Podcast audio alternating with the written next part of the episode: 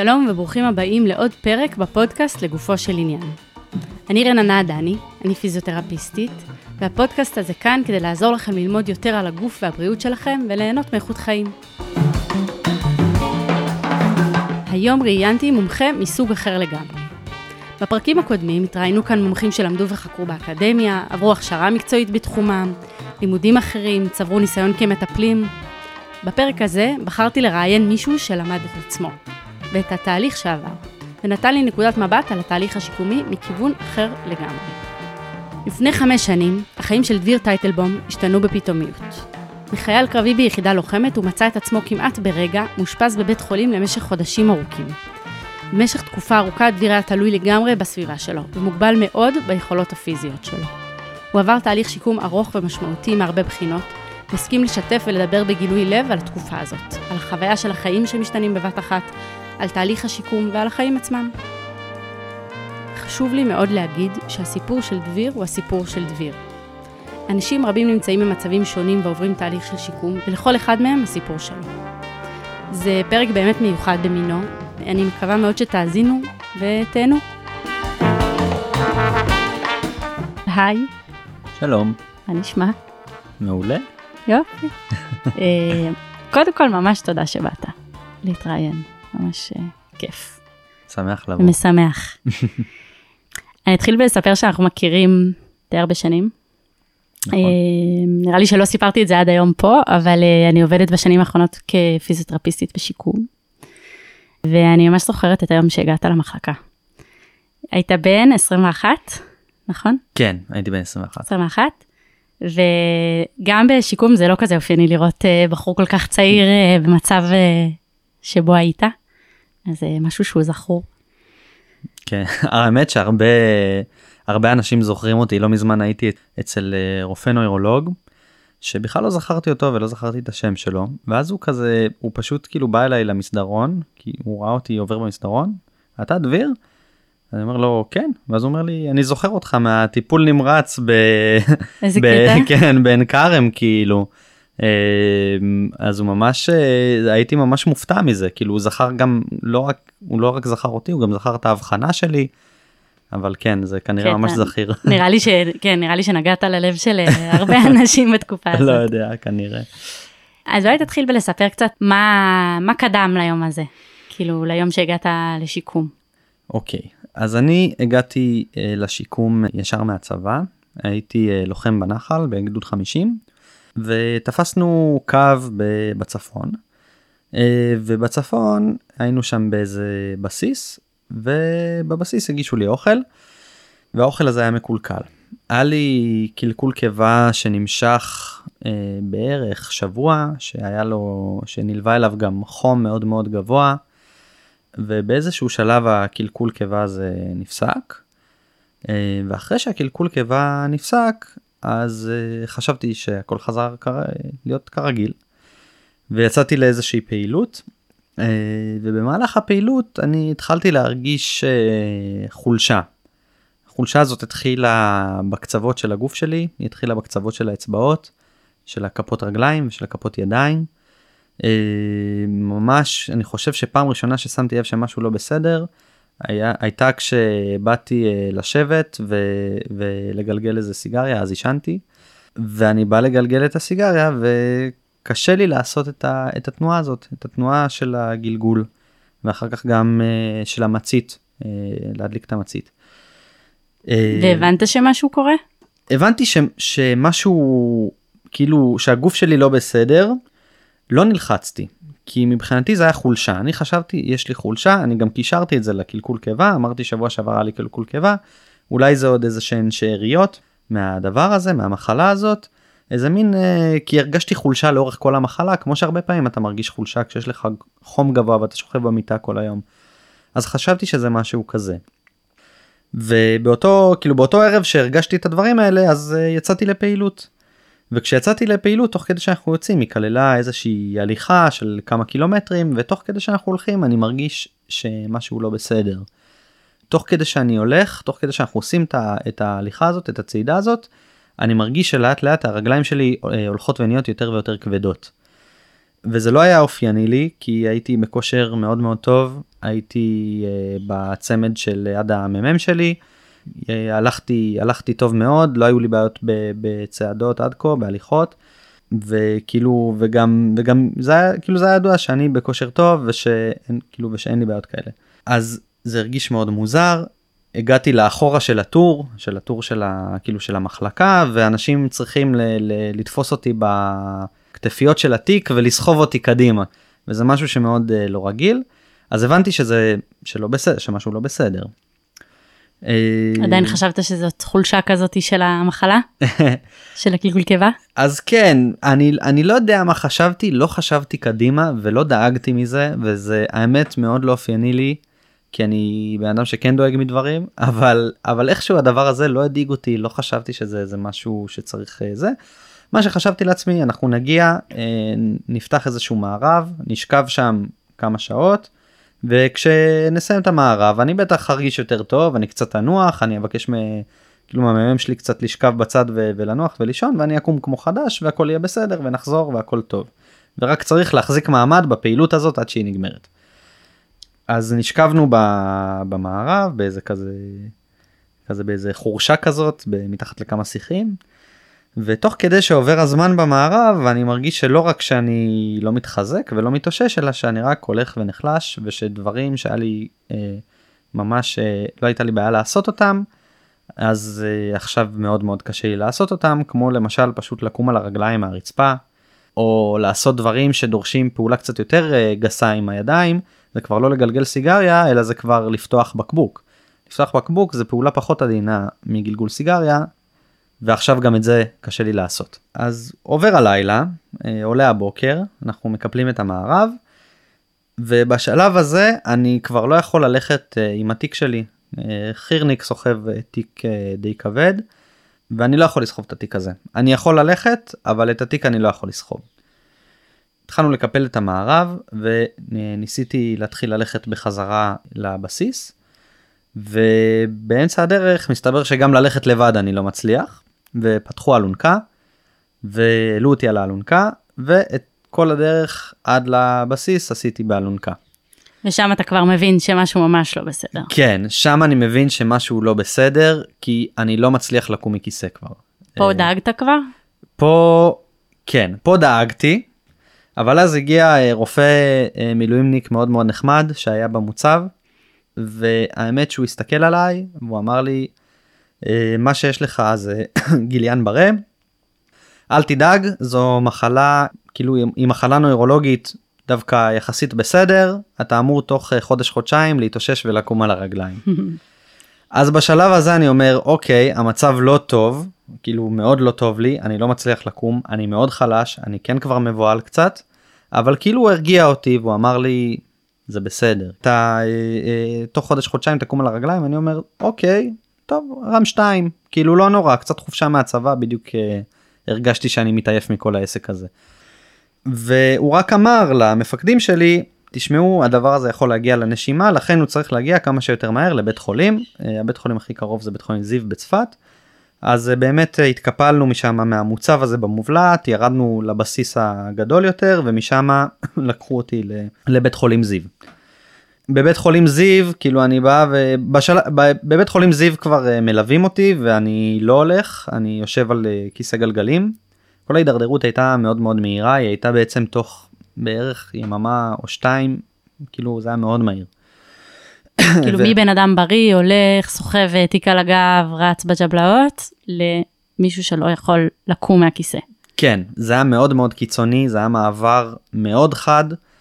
Uh, בבית חולים זיו אני שוכב במיון uh, ואני כבר לא כל כך רגוע לא משנה שהרופא הרגיע אותי uh, ואני מרגיש לא כל כך נעים והרופאים עושים לי שם כל מיני בדיקות uh, די פולשניות וכל הזמן הם ממששים אותך וצובטים אותך ובא רופא הולך רופא ואתה לא יודע מה קורה איתך ואף אחד לא אומר לך מה קורה uh, ואתה לבד שם וזה כבר uh, כבר חוויה uh, מאוד לא נעימה. גם הגעתי מאוד מלוכלך כאילו ומסריח כזה אחרי יום וחצי במערב. ואני אפילו לא פשטתי את המדים כאילו בית חולים זיו זה מקום שהצוות בו הוא קצת אה, מצומצם והיה סוף שבוע היה יום אה, חמישי. ולא היה מי ש... כאילו ממש רציתי להתקלח ולא היה מי שיעזור לי להתקלח. ופשוט אנשים ב... אחרי המיון הגעתי למחלקה הנוירולוגית אז פשוט אנשים במחלקה הנוירולוגית עזרו לי להתקלח. אז אה, אז היית עוד במוד uh, מערב איזה 24 שעות אחרי. כן זהו ממש כאילו לילה לפני כן הייתי במערב באות, באותו לילה אה, בן אדם זר עוזר לי להתקלח. זה המעבר מעבר באמת מאוד חד. מאוד אה, מאוד חד כן והמשפחה שלך הגיעה לשם? כן. אה, מה אמרו להם? אז זהו לא כל כך הסבירו להם מה קרה הם באמת אה, נורא נבהלו בכל זאת הבן שלהם אה, על גבול לבנון חייל בקרבי אלף ואחד תרחישים היו להם בראש. כאילו אז אני באותו ערב אה, הייתי כאילו ישנתי לילה בבית החולים הם הגיעו במהלך הלילה. למחרת בבוקר ראיתי אותם זה כבר היה יום שישי וזה גם הייתה תקופת החגים. זאת אומרת שבוע אחר כך כבר היה ראש השנה. ומאוד מאוד לא רצו ש... שנישאר בצפון אה, לראש השנה. זה בבוקר אה, כבר הועברתי מהנוירולוגית האמת לפיקוח קצת יותר צמוד בטיפול נמרץ. כי גם במהלך הלילה והבוקר המשכתי להחמיר. אה, ובשלב הזה כבר פעולות הרבה יותר פשוטות לא יכולתי לעשות. כמו למשל אפילו להרים רגל למעלה. על לקום מהמיטה בכלל אי אפשר לדבר. על לעמוד שום דבר כזה כבר לא קורה. הגפיים כבר אה, משותקות לגמרי וגם אה, מתחילה חולשה בנשימה. אבל אה, כמו שאמרתי אה, מאוד מאוד אה, לא רצו שאני אשאר בבית חולים זיו אה, לחגים. כי זה באמת מאוד קשה זה בצפון אנחנו גרים בירושלים. אה, שההורים שלי יהיו בצפון ושאני אהיה בצפון כל התקופה הזאת אה, זה קצת אה, העדפנו לא להגיע למצב הזה. אז מטעם הצבא ארגנו אה, ניידת טיפול נמרץ ועלינו לירושלים. אז אה, הגעתי אה, באמת יום שישי ערב שבת להדסה ושם בעין כרם בעצם הגעתי לטיפול נמרץ. כשבאמת היה חשש שבאיזשהו שלב יצטרכו להרדים ולהנשים אותי כי זה היה נראה שבעצם המצב ממשיך להידרדר. אז בהדסה הייתי בטיפול נמרץ אה, שבוע וקצת. בעצם בשבוע וקצת הזה עוד המשכתי להחמיר חלק מהזמן עד שהמצב נעצר. בשיא, בשיא של ה, בעצם של המחלה, של הפגיעה, לא יכולתי להזיז אף אה, איבר בגוף, יכולתי להזיז רק את הצוואר ימינה ושמאלה, וגם הוא קצת נפל למטה. ככה אני זוכרת אותך. נכנס כן. לשיקום בכיסא גלגלים, ידיים שמוטות על הברכיים והראש קצת נופל למטה, כן, כן, זה היה חוסר אונים. ממש. זה, זה גם, אה, צריך לציין גם שהשיתוק הזה בא בלי אובדן תחושה בכלל. זאת אומרת, הרבה פעמים שיתוק, אה, כל מיני מצבים אחרים, זה בא ביחד גם עם אובדן תחושה. זה לא המצב. לא היה המצב אצלי, לא איבדתי תחושה בכלל. זאת אומרת כל הזמן הרגשת את האיברים בגוף שלך, פשוט כן. לא יכולת להזיז אותם. כן, הרגשתי את כל האיברים בגוף, זה מאוד מאוד לא נעים אה, ההרגשה הזאת, כי אתה ממש מרגיש כלוא בתוך הגוף שלך, אתה מרגיש את הלחץ של כל הדברים סביבך, וזה ממש אה, תחושה, אה, תחושה לא נעימה, מפחידה קצת, סוג של אה, קלסטרופוביה, נגיד את זה ככה. קלסטרופוביה בתוך הגוף. כן, כן, מטורף. בדיוק, כן, זה התחושה. תגיד, עד לשלב הזה, הסבירו לך משהו על המחלה הזאתי? חוץ מהרופא בבסיס. כן, בבית חולים זיו קצת אה, פחות, הכל היה שם אה, נמהר ו- וזה. דחוף. ודחוף. וכשהגעתי לעין כרם המשיכו לעשות עליי מלא בדיקות, אה, למשש לי את הרגליים, לדקור לי את הכפות רגליים, אה, לקחת דם, כל הדברים האלה שאוהבים לעשות. ואמרו לי כן כנראה זה גיליאן ברה לא רצו יותר מדי להתחייב על זה כאילו לא לא היו בטוחים בהבחנה אולי עד הסוף אז, והבנת מה זה אומר? זה גיליאן ברה? אז שוב אני היה לי בראש מה שהרופא המילואימניק אמר לי תוך חודש, חודש חודשיים.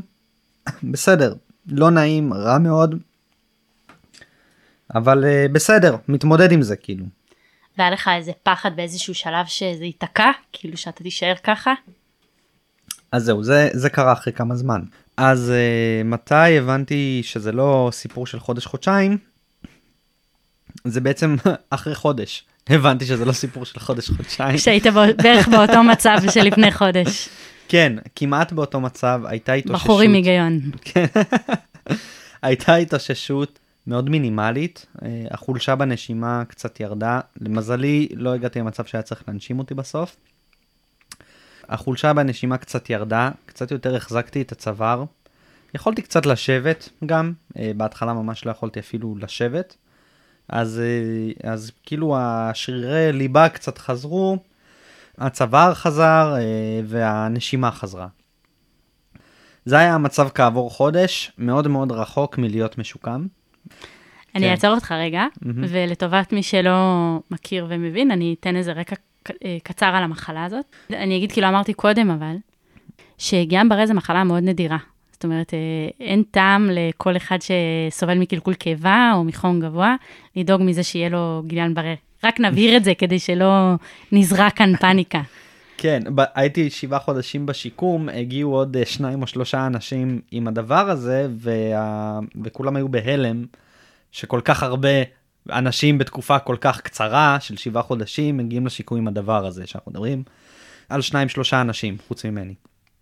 גיאם ברה זה בעצם מחלה שהיא אה, נגרמת כתוצאה מזה שהגוף מזהה את העטיפה של העצבים בעצם, את המיילין, ותוקף אותה, הוא מזהה אותה כגוף זר, הוא מכיר איזשהו וירוס בעצם, שהעטיפה של המיילין דומה לווירוס הזה, זה הווירוס שאתה סבלת ממנו בקלקול קיבה, מזהה את העטיפה של העצבים, הוא תוקף אותם, וכתוצאה מזה בעצם החשמל לא עובר מהמוח, או מחוט השדרה, לשאר חלקי הגוף, ולא מסוגל להפעיל את השרירים.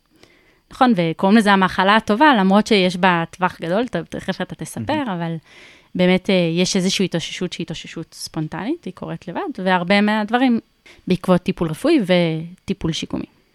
כן, אני גם אציין שעברתי אה, טיפול שנקרא פלזמה פרזיס, שעד כמה שאני מבין, כאילו הם, כאילו הם העבירו את הדם שלי במכונה והוציאו, כנראה הוציאו ממנו את הנוגדנים. מסננים, מסננו כן, את הנוגדנים. כן. זהו, מסננים את הנוגדנים שבעצם תוקפים את, ה, את מערכת העצבים. זה משהו שאפשר לעשות לפחות בהתחלה כדי להאט את ה... להאט או להפסיק את, ה, את ההידרדרות. הטיפול הזה הוא לא מטפל בנזק שנעשה. הנזק שנעשה נשאר והגוף אה, בעצם אה, לבד אה, צריך להשתקם. בוא נחזור שנייה ליום הזה שהגעת לשיקום. כן. נגמר הדרמה, טיפול נמרץ, הפחד מהנשמה, הפלזמה פרזיס, כל הטיפולים האלה. ועכשיו אי אפשר להגיד שזה היום שאחרי, זה עדיין לא היום שאחרי, זה עדיין בית חולים. אבל אתה מגיע, ומה מה אתה מרגיש? מה אתה, מה אתה חושב? דיכאון. אמ, ממש ממש היה לי קשה. אז uh, בית חולים אה, עין כרם הוא מקום uh, חדש, חלק מהבניינים בו, לפחות איפה שהייתי, בניין דוידסון. בניין מאוד חדש, המחלקה uh, נראית מאוד מאוד טוב, uh, מאוד נקי, מאוד מסודר, מאוד מרווח. Uh, שני חולים בחדר, הרבה פרטיות, מסדרונות גדולים. ומחלקת השיקום בהדסה הר הצופים היא מקום קצת אחר, קצת יותר ישן, קצת יותר צפוף. האווירה בו קצת אה, שונה, נגיד את זה ככה. האנשים שם בסופו של דבר הם מבוגרים, הם גדולים. כמו שאמרת, אני הייתי שם הכי צעיר במחלקה. רוב הזמן שהייתי במחלקת השיקום הייתי הכי צעיר במחלקה, למעט באמת תקופות קצרות. היית בן 21, בסוף גם הכי צעיר כן. שמגיע למחלקה זה 18. נכון, כן, כן. באמת היה איזה מישהו בן 18 כן. באיזושהי תקופה, אבל, אבל באמת הייתי הכי צעיר, אבל גם הייתי הכי צעיר בפער. לא, כאילו, אנשים במחלקת השיקום, אנשים צעירים זה אנשים בגיל 30-40. אז אני אפילו מתחת להגדרה הזאת. אז, אה, אז זה מקום שמאוד זר לי, שאני לא, לא רגיל אליו, מסביבה של החבר'ה בצבא וחברים וזה, אז עברתי למקום שאני קצת לא, לא יודע מה לעשות בו. הרגיש לי מאוד לא נעים, ובטח שגם הסיבה שהגעתי לשם זה גם אה, לא נעים כל כך, אז אה, היה לי מאוד מאוד קשה. אני, יש לי איזה זיכרון מבוקר, שירדת עם, אה, עם עיתון על הברכיים כזה, ירדת לאיזה אימון, או לא יודעת, לאימון כן. מוקדם בבוקר באולם של הפיזיותרפיה, ו... ואני זוכרת את אבא שלך עומד לידך, ואתה אומר לו, תעביר לי עמוד, תעביר כן. לי עמוד. כאילו, איזה מין תלות כזאת, אפילו, לא, לא מדברים אפילו על רחצה או על להתלבש, אלא על להעביר דף כן, בעיתון. תקופה ארוכה, אה, בעצם התלות שלי באנשים מסביבי היא מוחלטת, והיא ברמת, אני צריך מישהו כל דקה וחצי, אני צריך שמישהו יהיה לידי ויעשה משהו. כי אנשים לא שמים לב לזה, אבל לגוף יש הרבה צרכים. אה, כן, הרבה צרכים קטנים. שמסופקים בצורה אוטומטית. בצורה אוטומטית לא מודעת בכלל, מגרד לך באף, אתה מגרד, אתה לא חושב על זה שגירד לך באף בכלל, לא נוח לך בכיסא, אתה קצת זז, משנה תנוחה, אתה לא שם לב שאתה עושה את הדברים האלה, ובשביל כל דבר כזה, במשך תקופה ארוכה, הייתי צריך עזרה. אה, שלא לדבר באמת, כמו שאת אומרת, על תפקודים גדולים יותר, על רחצה, על שירותים, על אכילה, על אה, בידור. בסוף, אני נמצא בשיקום, אני הולך לפיזיותרפיה, שבטח נדבר על זה עוד מעט, אני הולך לפיזיותרפיה, נגיד שש שעות ביממה, שזה המון, הייתי הרבה שם, אני מודה, הרבה מהשעמום, כאילו, כי מה יש לי כבר לעשות? אז אתה ער הרבה יותר משש שעות, אתה ער, אה, לא יודע, 18, 16 שעות ביממה, כאילו משהו כזה. אז כל 10 שעות ספייר האלה, מה אתה עושה בהן? אה, אז חלק מהם להתארגנות, לדברים כאלה. אבל בסוף, מה אני עושה עם הזמן הזה? ובאמת, יש הרבה, הרבה, הרבה זמן פנוי, שאני לא יכול למלא אותו, כי אני לא יכול לעשות כלום, פיזית. אז מה, מה כן עשית בזמן הזה? אז אני אוהב לקרוא, אה, ואני אוהב לראות סרטים וסדרות, אה, ולפחות את הדברים האלה, יש כל מיני פתרונות אה, שנותנים לך. יש למשל איזושהי אפליקציה שעובדת עם תנועות הראש. אז הייתה אפליקציה שהייתה מותקנת לי על הטאבלט, שהייתי יכול לראות דברים, פשוט הייתי מזיז, מזיז עם הראש כדי נגיד, זה היה מזהה את הפנים שלי בעצם, ואם הייתי מזיז את הראש בצורה מסוימת, אז אה, הייתי יכול להפעיל את, ה, את הטאבלט. אה, בשביל לקרוא ספר, אה, היו תוקעים לי מקל בפה, אה, מקל כזה שיש לו קצה כזה מסיליקון, אה, והיו שמים את הידיים שלי כמו משקולות חסרות תועלת על הקצוות של הספר, ואני הייתי עם הפה מזיז את העמודים של הספר. וואו, אה, כן, כל מיני פתרונות כאלה. כן, כן, פתרונות של, ה... של מחלקת הריפוי בעיסוק. אז, אז אז כן, זה דברים שהיה לך בהם איזה ש... ש... שביב קטן של עצמאות. זהו, ממש קטן של עצמאות, כי לפעמים, לא יודע, היד הייתה זזה, הספר היה זז, והייתי נתקע עם ספר סגור. אה, או שפתאום הטאבלט מאיזושהי סיבה לא היה עובד, ואז הייתי צריך לבקש ממישהו שיעזור לי עם זה. בלילות גם, הייתי צריך כל הזמן לקרוא לאחות כדי שהיא תהפוך אותי לאח או לאחות. כדי שהם יהפכו אותי בלילה, כי, כי כמו שאמרתי, אנחנו, אנחנו כל הזמן זזים, גם מתוך שינה אנחנו זזים הרבה. לא נוח, אנחנו זזים לצד השני. אז... אה, בלי אז, לשים לב אפילו. בלי לשים לב, מתוך שינה. אה, אני פשוט אחרי כמה שעות מרגיש את כל הצד שלי בוער מכאב, כי אה, נרדמתי ולא יכולתי לזוז, ועכשיו מאוד כואב לי. או שאולי אה, יכול להיות ש, שכן חלק מהשרירים שזזו, אה, הזזתי את הגוף בצורה כזאת, שעכשיו היד שלי תקועה בתנוחה ממש ממש לא נוחה, ואני לא יכול להזיז אותה. והיא תלויה לי מעל הראש, או שהיא חונקת אותי פתאום, או כל מיני דברים כאלה. עכשיו, אה, חולה רגיל, יש לו ליד הראש, יש אה, מין אה, ביפר כזה, זמזם כזה. לחצן כזה. לחצן, כן. שהוא, לא- נגיד, הוא צריך משהו, אז הוא לוקח והוא לוחץ עליו. אני לא יכול ללחוץ על דבר כזה. אז מה עשית? אז אה, הביאו לי מין, אה, קוראים לזה פיתה, מין לחצן כזה שהוא מאוד מאוד גס, שמו לי אותו ליד הראש ופשוט הייתי מזיז את הראש ולוחץ עליו עם הראש. זה לא פתרון מושלם, כי לפעמים הדבר הזה נגיד אה, זז מעבר להישג ידי, להישג ראשי, ועכשיו אני תקוע. אבוד. אני כן. וצריך לצעוק, לאחות, לצעוק כאילו, כי, כי אחרת אתה זה, והרבה פעמים אני צועק לא בגלל שאני צריך עכשיו לזוז, אלא כי הפיתה לא לידי ואני פשוט בפאניקה, כאילו של אוקיי. אם מה- יקרה לי משהו, אף אחד, כן. לא לא יהיה לי אפשרות להזיק עזרה. כן, בדיוק, לא יהיה לי אפשרות להזיק עזרה. מהמם. או שלפעמים אני בטעות מתוך שינה לוחץ על הפיתה, ואז האחות מעירה אותי מה היית צריך וזה, וכאילו התעוררתי באמצע הלילה בגלל ש... זזתי עם הראש וקראתי לכם בטעות. כן, בדיוק, בדיוק. אז אה, לא בדיוק אה, שנת יופי. אז שש שעות עבודה ביום, שינה, אה, כן, ככה, ובין ככה. לבין ככה. כן, בדיוק. אה, אז זה, זה אפשר להבין את החוויה הטראומטית ואת הדיכאון ש... שהיה בכניסה. כן, כן, מאוד, אה, כן, זו חוויה קשה, זו חוויה קשה. כן. כן. עכשיו תגיד, דיברנו קצת על המסביב, אבל יש את הלב ויש את הסיבה שבגללה באת לשיקום. מה כן. אתה זוכר מה, מהדבר הזה? כאילו, מה, אולי, אולי אפילו תספר קודם כל איך זה נראה, כאילו, למי שלא מכיר, איך נראה שיקום. מחלקת השיקום בהר הצופים היא מורכבת בעצם מה, מהקומה של האשפוז ומהקומה של ה, בעצם של הטיפולים של המכשירים. זה כמו חדר כושר שיש בו בעצם אה, הרבה הרבה מכשירים והרבה הרבה צוות שבעצם אה, נועדו אה, לעשות אה, תרגילים לכל מי שיש לו בעיות כאלה ואחרות לעשות תרגילים אלה מכשירים שהם מותאמים. אה, והצוות שבעצם אה, בא אה, לעזור לך בתהליך של השיקום ולהדריך אותך, שזה הפיזיותרפיסטים. ועוד צוותים. כן, נכון. מרפאים בעיסוק, נכון, יש. אה, כן, מרפאים עובדים בעיסוק. ש- סוציאליים, פסיכולוגים, כן, יש הרבה צוות מלווה, כן, כן. אה, על המרפאים בעיסוק אז דיברתי. קלינאי תקשורת, אני לא יודעת אם כן, אם, נכון, אה, זה פחות... חווית. אה, כן, כן. כן, אז אני את רוב הזמן העברתי בפיזיותרפיה וגם, ב, וגם בריפוי בעיסוק. זה באמת היה נקודת אור שלי ולכן גם הייתי שם הרבה הרבה זמן. אה, כי באמת אה, פתאום אני נמצא במקום שהצוות בסוף הוא צעיר ויש עם מי לדבר ו- וזה מאוד כאילו נחמדים ומאוד אה, נעים כזה ומתייחסים אליך כאילו בצורה קצת כאילו רגילה כזה כאילו הרבה אנשים שראו אותי אז באופן טבעי מאוד מאוד נבהלו מאיך שאני נראה או שלא ידעו כל כך מה לדבר איתי. אנשים זה. שמכירים אותך גם? אנשים שמכירים אותי, אנשים שבאו לבקר.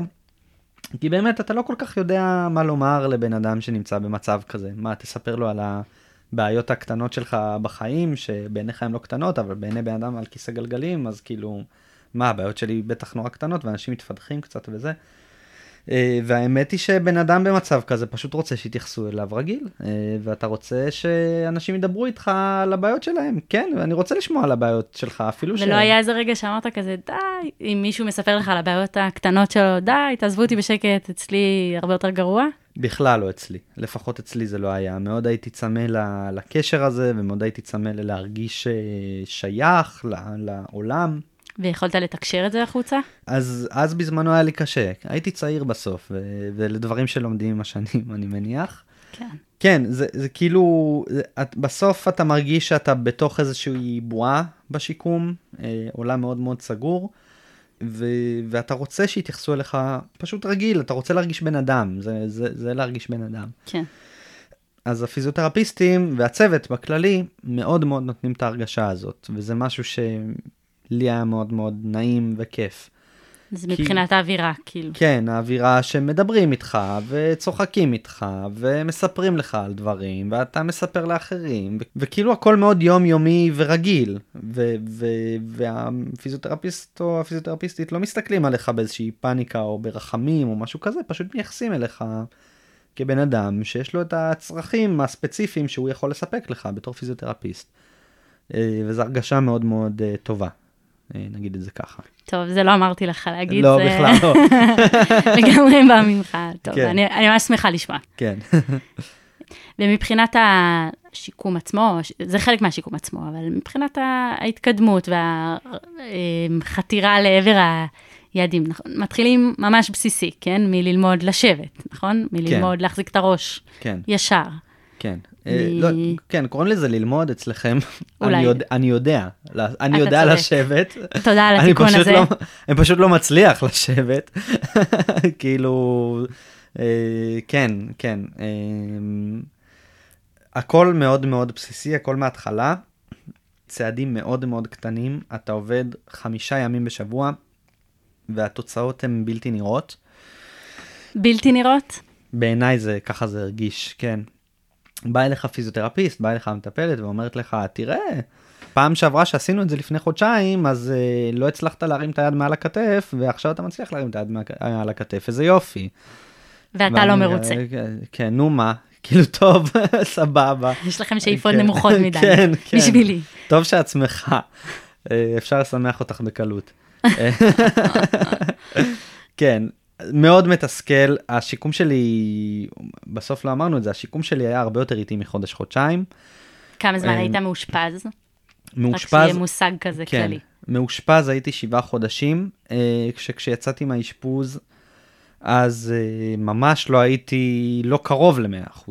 הייתי עדיין מאוד נעזר, מאוד נתמך. כן יכולתי ללכת מרחקים קצרים בעזרת הליכון וסדים על הרגליים, ובליווי של מישהו. זאת אומרת שבפועל, אחרי שבעה חודשים, עדיין היית על כיסא גלגלים רוב הזמן. כן, וכמה זמן לקח עד שחזרת להיות עצמאי, ככה לטפל בעצמך, ל- לא להצטרך מישהו קרוב אליך כל הזמן? אז uh, לרוב הדברים לקח לי עוד uh, אולי מעל חצי שנה אחרי, אחרי השיקום. בנוסף לשיקום. בנוסף לשיקום, בנוסף לשבעה חודשים האלה. וכבר במצב שאנשים uh, כבר כאילו לא, לא תמיד שמו לב שיש לי כאילו שיש לי מגבלה, זה אחרי שנתיים. Uh, וואו. כן, זה אחרי שנתיים. טוב, בהמשך נדבר גם על עכשיו, אבל אה, כן. רגע, עוד נשאר רגע בשיקום. כן. יש לך זיכרון מדברים בתקופה הזאת שעזרו לך, שגרמו לך קצת לאיזה נקודת אור, או לתחושה טובה יותר, או לצלוח משברים, או בכלל לצלוח את התקופה הזאת? אוקיי, כן. אז אה, אני חושב שהדבר הכי חשוב זה לא להיות לבד אה, בדבר הזה.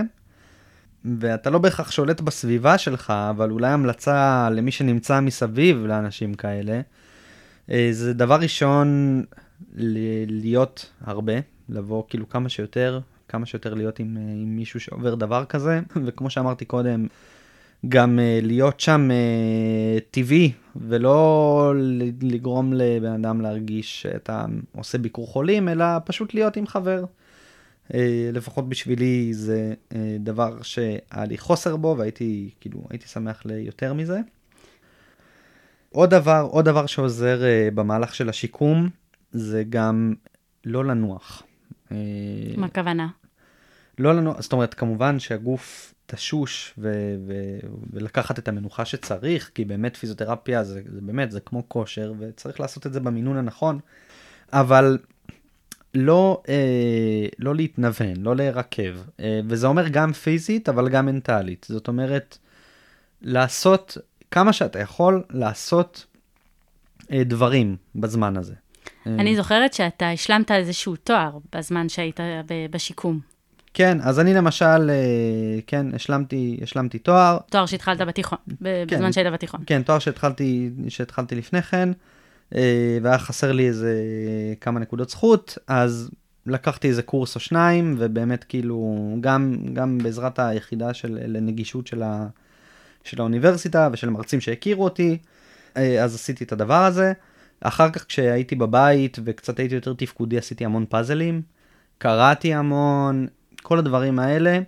כאילו שמרת על איזשהו, איזושהי אקטיביות. איזושהי אקטיביות בזמן שהייתי מאושפז פחות, ואני חושב שזה דבר נכון, אה, כמו שאמרתי, לא להתנוון, לעשות דברים, לעשות דברים, בין אם זה בפיזיותרפיה ולהגיע לטיפולים ולעשות את הטיפולים, גם אם אתה לא רואה את ההתקדמות וגם, וגם מבחינה מנטלית, לחזור לתחביבים ישנים, למצוא תחביבים חדשים ככל שהמצב הגופני מאפשר. אה, וזה משהו לחיות. שידעת גם להגיד לעצמך אז, בתקופה של השיקום, או שזה משהו שהוא יותר פרס, פרספקטיבה של היום? זה פרספקטיבה של היום. אני, שוב, אני, ב, אני ב, בשיקום, אז, אז גם כאילו, לא יודע, החזקתי, החזקתי את עצמי, נגיד את זה ככה, החזקתי את הראש מעל המים, עשיתי את הדברים האלה. אבל מבחינת אה, גישה, אז אני חושב, שוב, זה חוכמת בדיעבד כמובן, ומאוד כן. קשה לומר לבן אדם שנמצא באמצע של דבר כזה מורכב, איך להתנהל ואיך להיות בראש, אבל נגיד, אם, אם אז הייתי יודע באיזה מצב אני אהיה היום, אז אני חושב שהייתי פחות מתוסכל ופחות כועס ופחות עצוב, והייתי יותר סובלני לתהליך, עד כמה שהוא תהליך קשה. אה, ובזמן הזה מנסה גם קצת כן, כן לחיות, זאת אומרת בזמן הזה קצת שמתי את החיים שלי על הולד באיזשהו מובן, כשהייתי בשיקום. וזה לא- לא צריך להיות, כאילו עדיף שזה לא יהיה ככה, עדיף אה, אידיאלית שתנסה לחשוב איך אתה, איך אתה כן ממשיך את החלקים בחיים שאתה יכול להמשיך. אני חושבת, מ- מהסתכלות גם על אנשים אחרים, אני חושבת שחלק מהתהליך השיקומי כרוך בחוסר ודאות, כי בסוף יש לנו ניסיון, אבל המון המון לא ידוע. כן. גם על העתיד הפיזי, רפואי, ובטח ובטח על העתיד נכון. הרגשי והמקצועי והמשפחתי, ו, וחלק מהקושי הממש ממש גדול, ו, ואולי ממה שאתה קורא הדיכאון, זה כזה, ה, אז זה שאתה פשוט לא, לא יודע מה יביא לך מחר, כאילו, יש איזה... נכון, כל, כן. כל העתיד, כמו שחשבת שהוא יהיה mm-hmm. לא ברור, לא ברור לך. וזה נראה לי משהו שהוא חוזר על עצמו אצל, לא רק אצלך. נכון, אני, אני בטוח, מה שאמרתי זה לגמרי חוכמת בדיעבד, כאילו. כן. אבל נכון, אולי, אולי, גם, אולי גם נכון לומר ש, שזה בסדר להרגיש ככה. כאילו זה גם הגיוני שתרגיש ככה. כן. אה, ו, ומאוד הגיוני שקשה. זה לא סיטואציה קלה, המצב קשה. וזה, וזה בסדר להרגיש את זה, זה גם, כן, לגמרי. והיית בסדר עם להרגיש את זה. לא. או אני, שלא. אני לא, אני הרגשת, כן. הלקית את עצמך על התחושה הרעה הזאתי? כן, כן, אני, אני, כן, הרגשתי, הרגשתי רע, הרגשתי רע עם עצמי. באיזשהו מקום גם לא הסכמתי לומר לעצמי שאני מרגיש רע, אלא אחרי תקופה מאוד ארוכה. אה, וכאילו השארתי הרבה הרבה בפנים. אה, אני, אני גם חושב, אני אחר כך, רק אחרי שהשתחררתי התחלתי טיפול פסיכולוגי, אני חושב שזה דבר טוב להתחיל כמה שיותר מוקדם. כי לא רצית בתקופה Uh, הזאת? בהתחלה, כן, כשהציעו לי אז לא רציתי ו- ולא דיברתי עם הפסיכולוג ולא שיתפתי פעולה. רק אחרי שהשתחררתי ובאמת uh, הבנתי ש- שנפשית אני, אני חייב עזרה, אז כן הלכתי וביקשתי את העזרה הזאת, וזה, וזה דבר טוב, כאילו זה דבר טוב, זה דבר חשוב, זה עזר לי בחיים גם בלי קשר למחלה. כן. אה, ובטח כאילו בהקשר של המחלה ושל השיקום, אז אה, זה גם עצה ללכת לטיפול נפשי, כאילו מי שעובר את זה. אה, יש לי עוד זיכרון. מהתקופה הזאת. משהו, אני זוכרת, זה משהו שממש הפתיע אותי. היה איזה יום שאני חושבת שאולי עבדנו יחד, ושאלתי אותך כמה זמן עבר מאז שלא זוכרת, משהו קרה. ואני זוכרת שלקח לך רגע והיה לך קשה להיזכר, לא הצלחת להתביית על הזמן וזה, ו...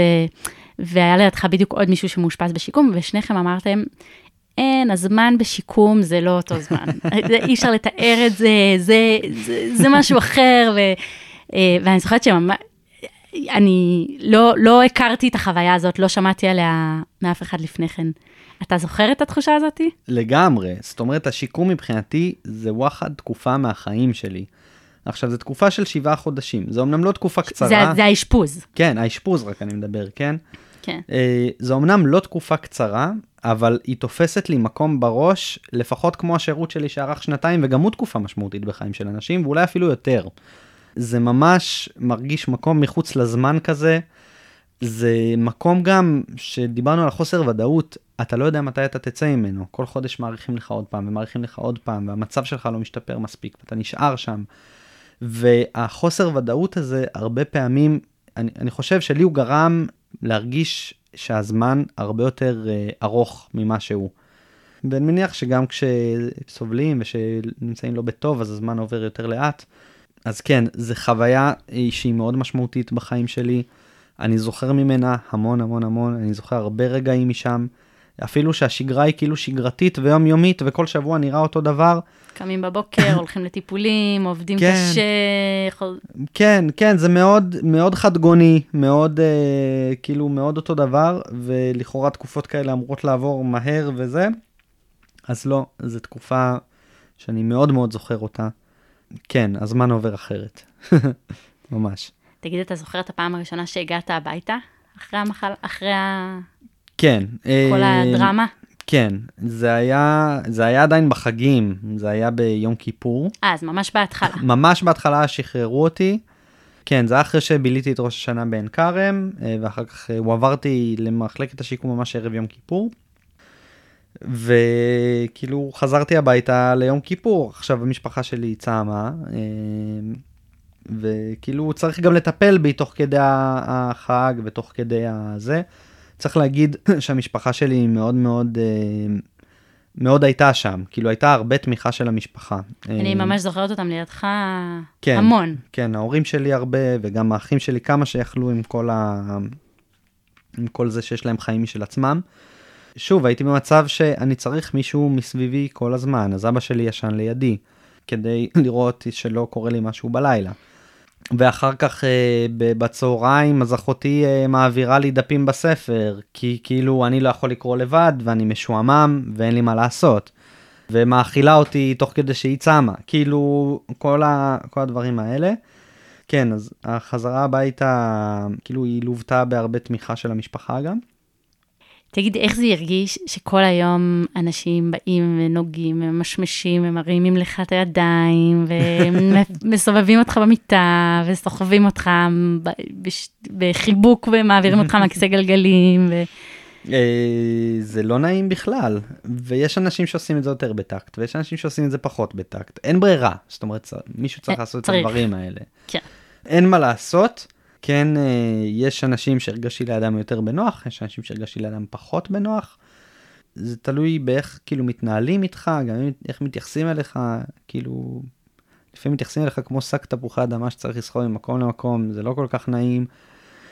ויש אנשים שפשוט באים לעזור לך, ו- ופשוט עושים את זה, ו- ועושים את זה גם, עוד פעם, אם קצת, קצת, כאילו עצה למי שנמצא מסביב לבן אדם כזה ועוזר לו, אז כאילו לשמור על האוטונומיה שלו, נגיד את זה ככה. זאת אומרת, לשאול אותו איך הוא רוצה לעבור, נגיד ממצב למצב, איך הוא רוצה שיעזרו לו. ממש לרמה הכי הכי לפרטי פרטים, כאילו, לא יודע, אתה שם לו את, ה, את ההליכון ליד המיטה בבוקר, באיזה זווית הוא רוצה את ההליכון. כאילו, כי זה, אלה הדברים... לתת לו איזושהי שליטה על הסיטואציה. לתת, לתת שליטה... לך איזושהי שליטה על הסיטואציה. לתת למטופל, אה, כן, שליטה על הסיטואציה, כי בעצם אין לך, אין לך את האוטונומיה שיש לבן אדם רגיל, שזה לזוז, להזיז דברים איך שאתה רוצה, להניח דברים איך שאתה רוצה, לשלוט ב, במרחב שלך, ובעצם הבן אדם ש, שדואג לך, זה הבן אדם שהוא הידיים והרגליים שלך. אז כ- כמה שזה יותר מתואם לרצון של המטופל, זה יותר מרגיש טוב וזה. אז זה כאילו ה... הדברים הקטנים. כן, אלה הדברים הקטנים שגורמים למטופל... המשמעותיים.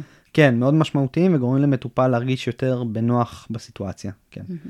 כל זה היה כשהיית בן 21, בעצם התחיל כן, כשהיית בן 21. 21. בן כן. כמה אתה היום? היום אני בן 26, עוד חודש. אז חמש שנים אחורה. כן, כן, חמש שנים אחורה. וספר קצת על החיים שלך היום. אז uh, היום אני מסיים uh, תואר שני בבלשנות. אני גר בדירה שכורה עם שותפים. עצמאי לגמרי, אני לא, לא נעזר באנשים בחיים שלי. אני מנהל אורח חיים עצמאי, גם מבחינה כלכלית, אני, אני עובד ומשלם על המחיה שלי, וזה היה לי מאוד מאוד חשוב, גם כסטודנט. בעצם לחיות אה, באופן עצמאי, גם אם זה פחות נוח. ו- ואני פשוט חי את, ה- את החיים, אני חי חיים מאוד מאוד רגילים של אה, סטודנט ירושלמי שחי, גר ברחביה, כאילו...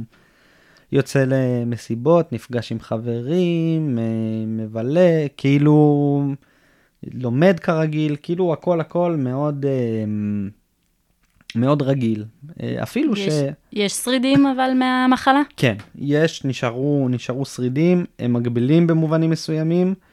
אה, יש לי קושי, קושי בהליכה שעדיין נשאר, כאילו בעיות קצת במוטוריקה עדינה ובידיים שעדיין נשארו.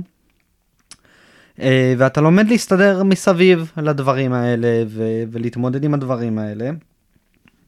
להתחשב בנסיבות בעצם, אם uh, לפני המחלה הייתי מאוד, uh, הייתי מאוד uh, אתלטי בצבא, הייתי רץ, הייתי מטפס, אז אלה דברים שפחות אפשר לעשות היום, זאת אומרת נגיד מבחינת הדברים האלה, אולי uh, טרק באברסט זה משהו שאני פחות יכול לעשות, אבל זה לא אומר שאני לא יכול לטייל בחו"ל, וזה לא אומר שאני לא יכול לעשות ספורט אתגרי בצורה כזאת או אחרת, או סתם ספורט, ולהתאמן ולהיות בכושר.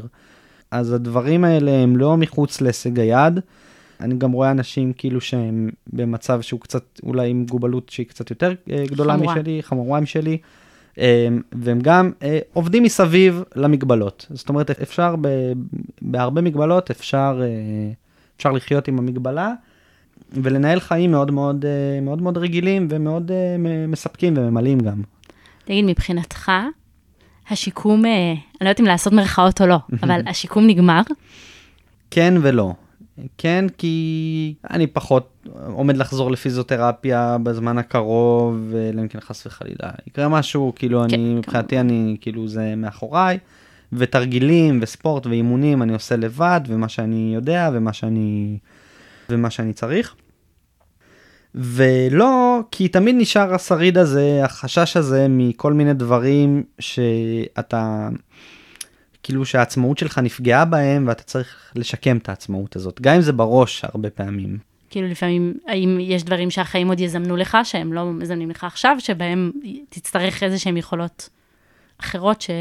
ש... שכרגע אתה לא יודע ש- לצפות אותם? זהו, יכול להיות, יכול להיות שהיכולות הפיזיות גם הם בסדר, כאילו בהתמודדות כן. עם כל מיני דברים, אבל נפשית אתה צריך לעבור איזשהו מחסום של האם אני מרגיש בטוח להיות לבד, נגיד, אה, לא יודע, לטוס לבד לחו"ל. אה, האם זה משהו שאני יכול לעשות, שאני מרגיש בטוח לעשות אותו, אה, או משהו שאני מפחד לעשות אותו וצריך לעבור איזושהי, איזושהי משוכה כאילו בראש כדי, כדי לעשות אותו. אה, וכל הזמן אתה נתקל בסיטואציות כאלה שאולי קצת חוסר עצמאות זה משהו שהוא, שהוא נדבק גם בראש ולא רק בגוף. כן. אה, ואתה צריך כל הזמן לחשוב מחדש על ההרגלים שלך ולשאול את עצמך, לפחות אני עושה את זה, האם אני לא נשאר באזור הנוחות שלי או באזור שאני, כאילו, באזור שאני מרגיש בטוח בו, בגלל ההגבלות שאני חוויתי, שהן אמיתיות לגמרי. אה, אבל, אבל אולי גם לפעמים פשוט לחשוב קצת מחוץ לקופסה כדי כן לעשות דברים שאתה כן רוצה לעשות. אז במובן הזה אני אה, אתה עדיין... עדיין באיזשהו, אה, כן, ב, כן. בראש של כאילו תנועה כזאת, של תנועה, של, של ושינוי. שיקום, של, שיקום. כן, בדיוק, לגמרי. במובנים שהשיקום שלך כן נגמר בהם. אתה מרגיש שהיה איזה יום אחד שבו אמרת לעצמך, זהו, נגמר השיקום? לא, האמת שזה קרה באופן קצת, אה, כאילו, לא יודע, ספונטני כזה קצת. החיים פשוט היו בדרך, בדיוק, אה, לא, כאילו לא יכולתי לאיזושהי תקופה אה, לעשות, אה, לעשות, ל- לבוא לשיקום בעצם, לבוא למפגשים השבועיים. אה, ופשוט אחרי שהתקופה הזאת נגמרה, אז היה עומס בלימודים והיה עומס בעבודה, ופשוט אה, היה לי נוח לא להחזיר את, ה, את הדבר הזה כאילו ל- למשבצת השבועית שלו. כי מבחינתי, אוקיי, אני עושה ספורט לבד, ואני כאילו, ואני מסתדר, וסך הכל החיים שלי בסדר, ואני עצמאי כמו שהייתי רוצה להיות. ואתה זוכר איזה רגע של הבנה של כאילו, זהו, זה אני, ועם זה אני ממשיך? או שזה משהו שקרה באופן טבעי? איך זה היה אצלך? זה משהו קצת הדרגתי.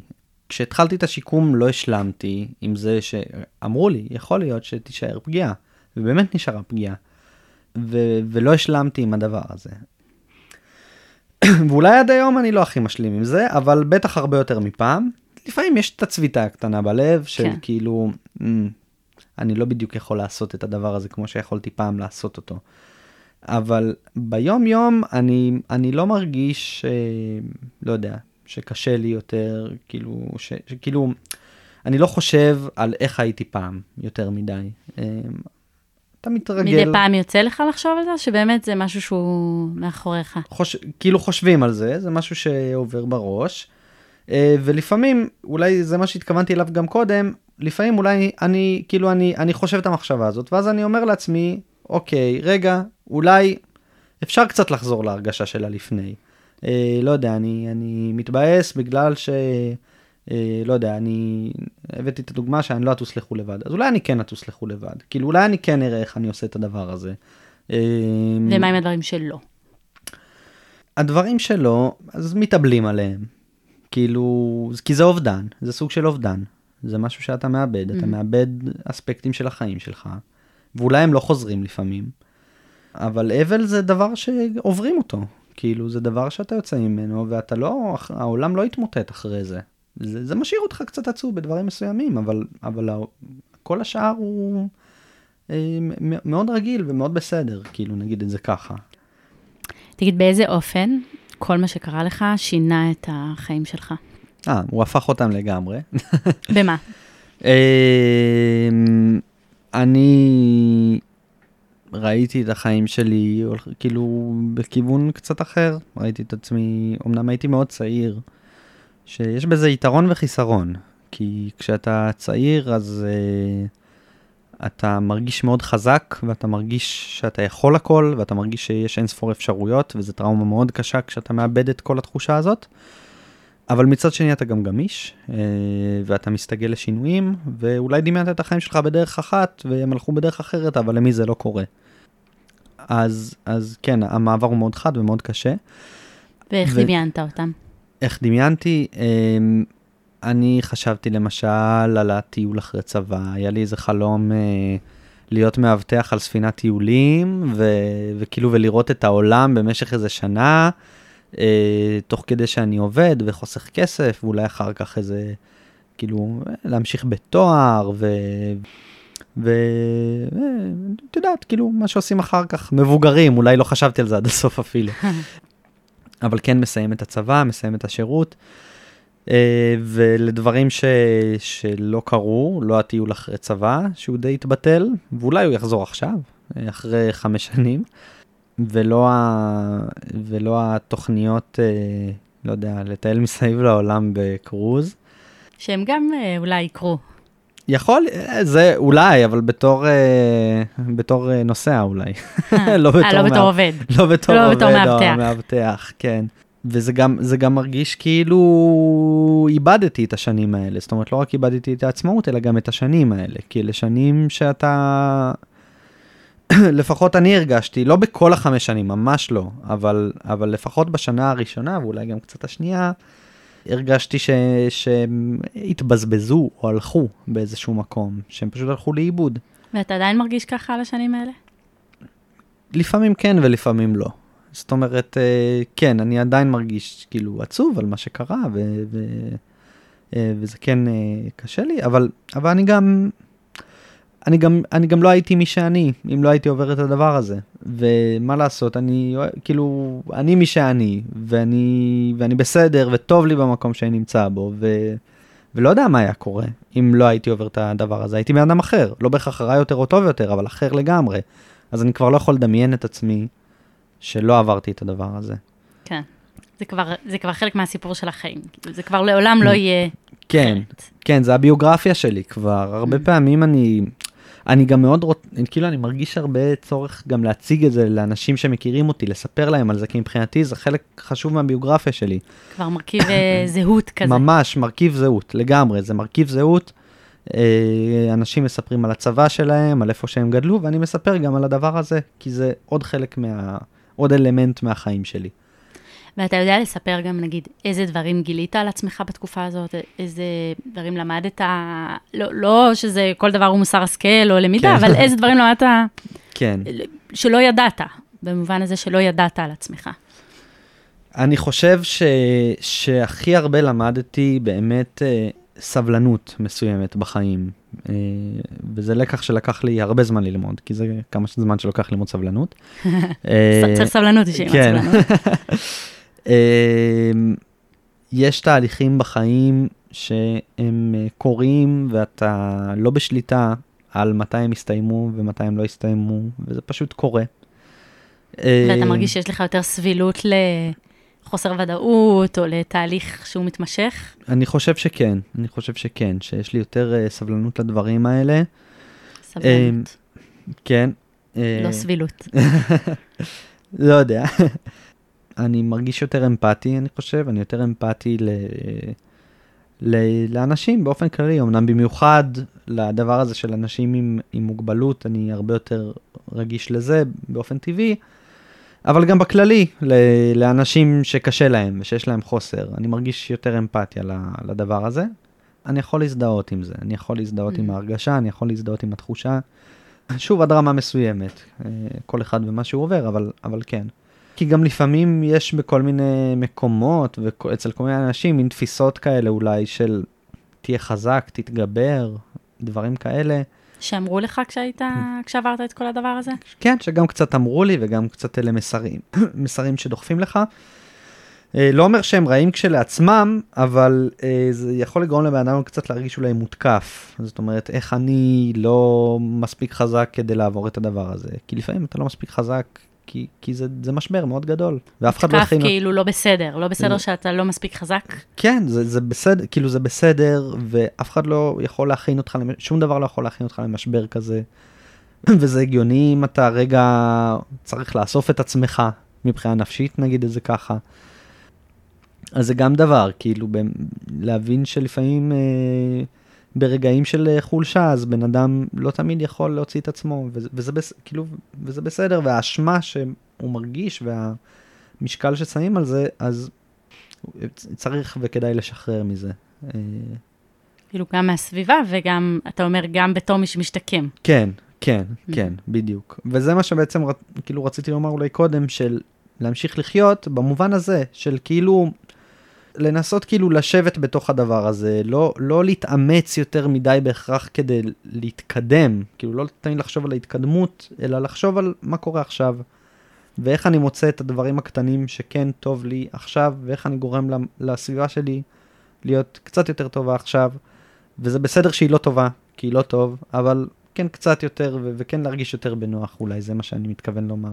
כאילו, זה נשמע לי כמו להיות נוכח בזמן, באותו זמן, בזמן הווה, לא רק כל הזמן איזה מחשבה על מה יהיה בעתיד, או לטוב או לרע, גם כן. לא המחשבה על לאן אתה תתקדם ותשתקם וכמה אתה תעבוד כדי להיות יותר טוב, וגם לא, לא כל הזמן מחשבה על מה יהיה ומה כן, מה עם כן, העתיד. כן, כן, ככה אני, אני חושב שיותר, זה, זה יעביר את הזמן יותר טוב, ויהיה יותר קל לעבור את התהליך, אני חושב, ביחד עם תמיכה מבחוץ כמה שיותר, כן. נשמע לי כמו מקום טוב לסכם. תודה רבה על, ה... תודה רבה על השיתוף הזה, כאילו, ועל הפתיחות ועל ה...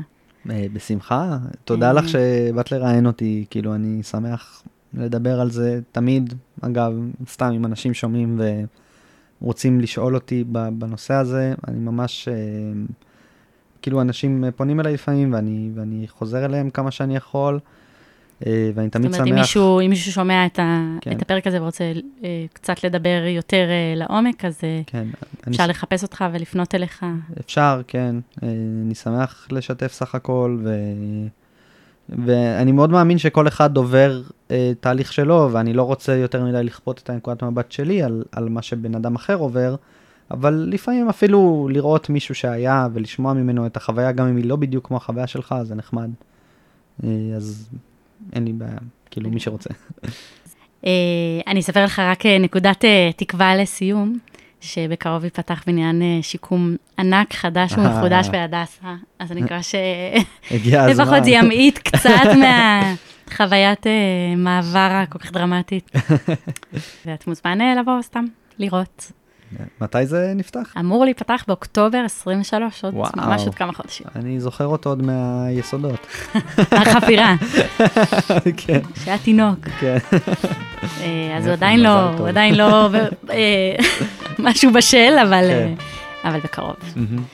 ואני אגיד גם למי שמאזין, שאתה היית חלק מהאנשים שעזרו לגייס כספים לבניין נכון. הזה. בדרכך, כן, בדרכי. בדרכך. אז באמת תודה רבה. אה, תודה לך. אני מקווה מאוד שנהניתם מהשיחה. אם אתם מכירים מישהו שהסיפור של דביר יכול לגעת בו ולעניין אותו, בבקשה תשלחו לו את הפרק הזה. תודה רבה שהאזנתם. להתראות בפרק הבא.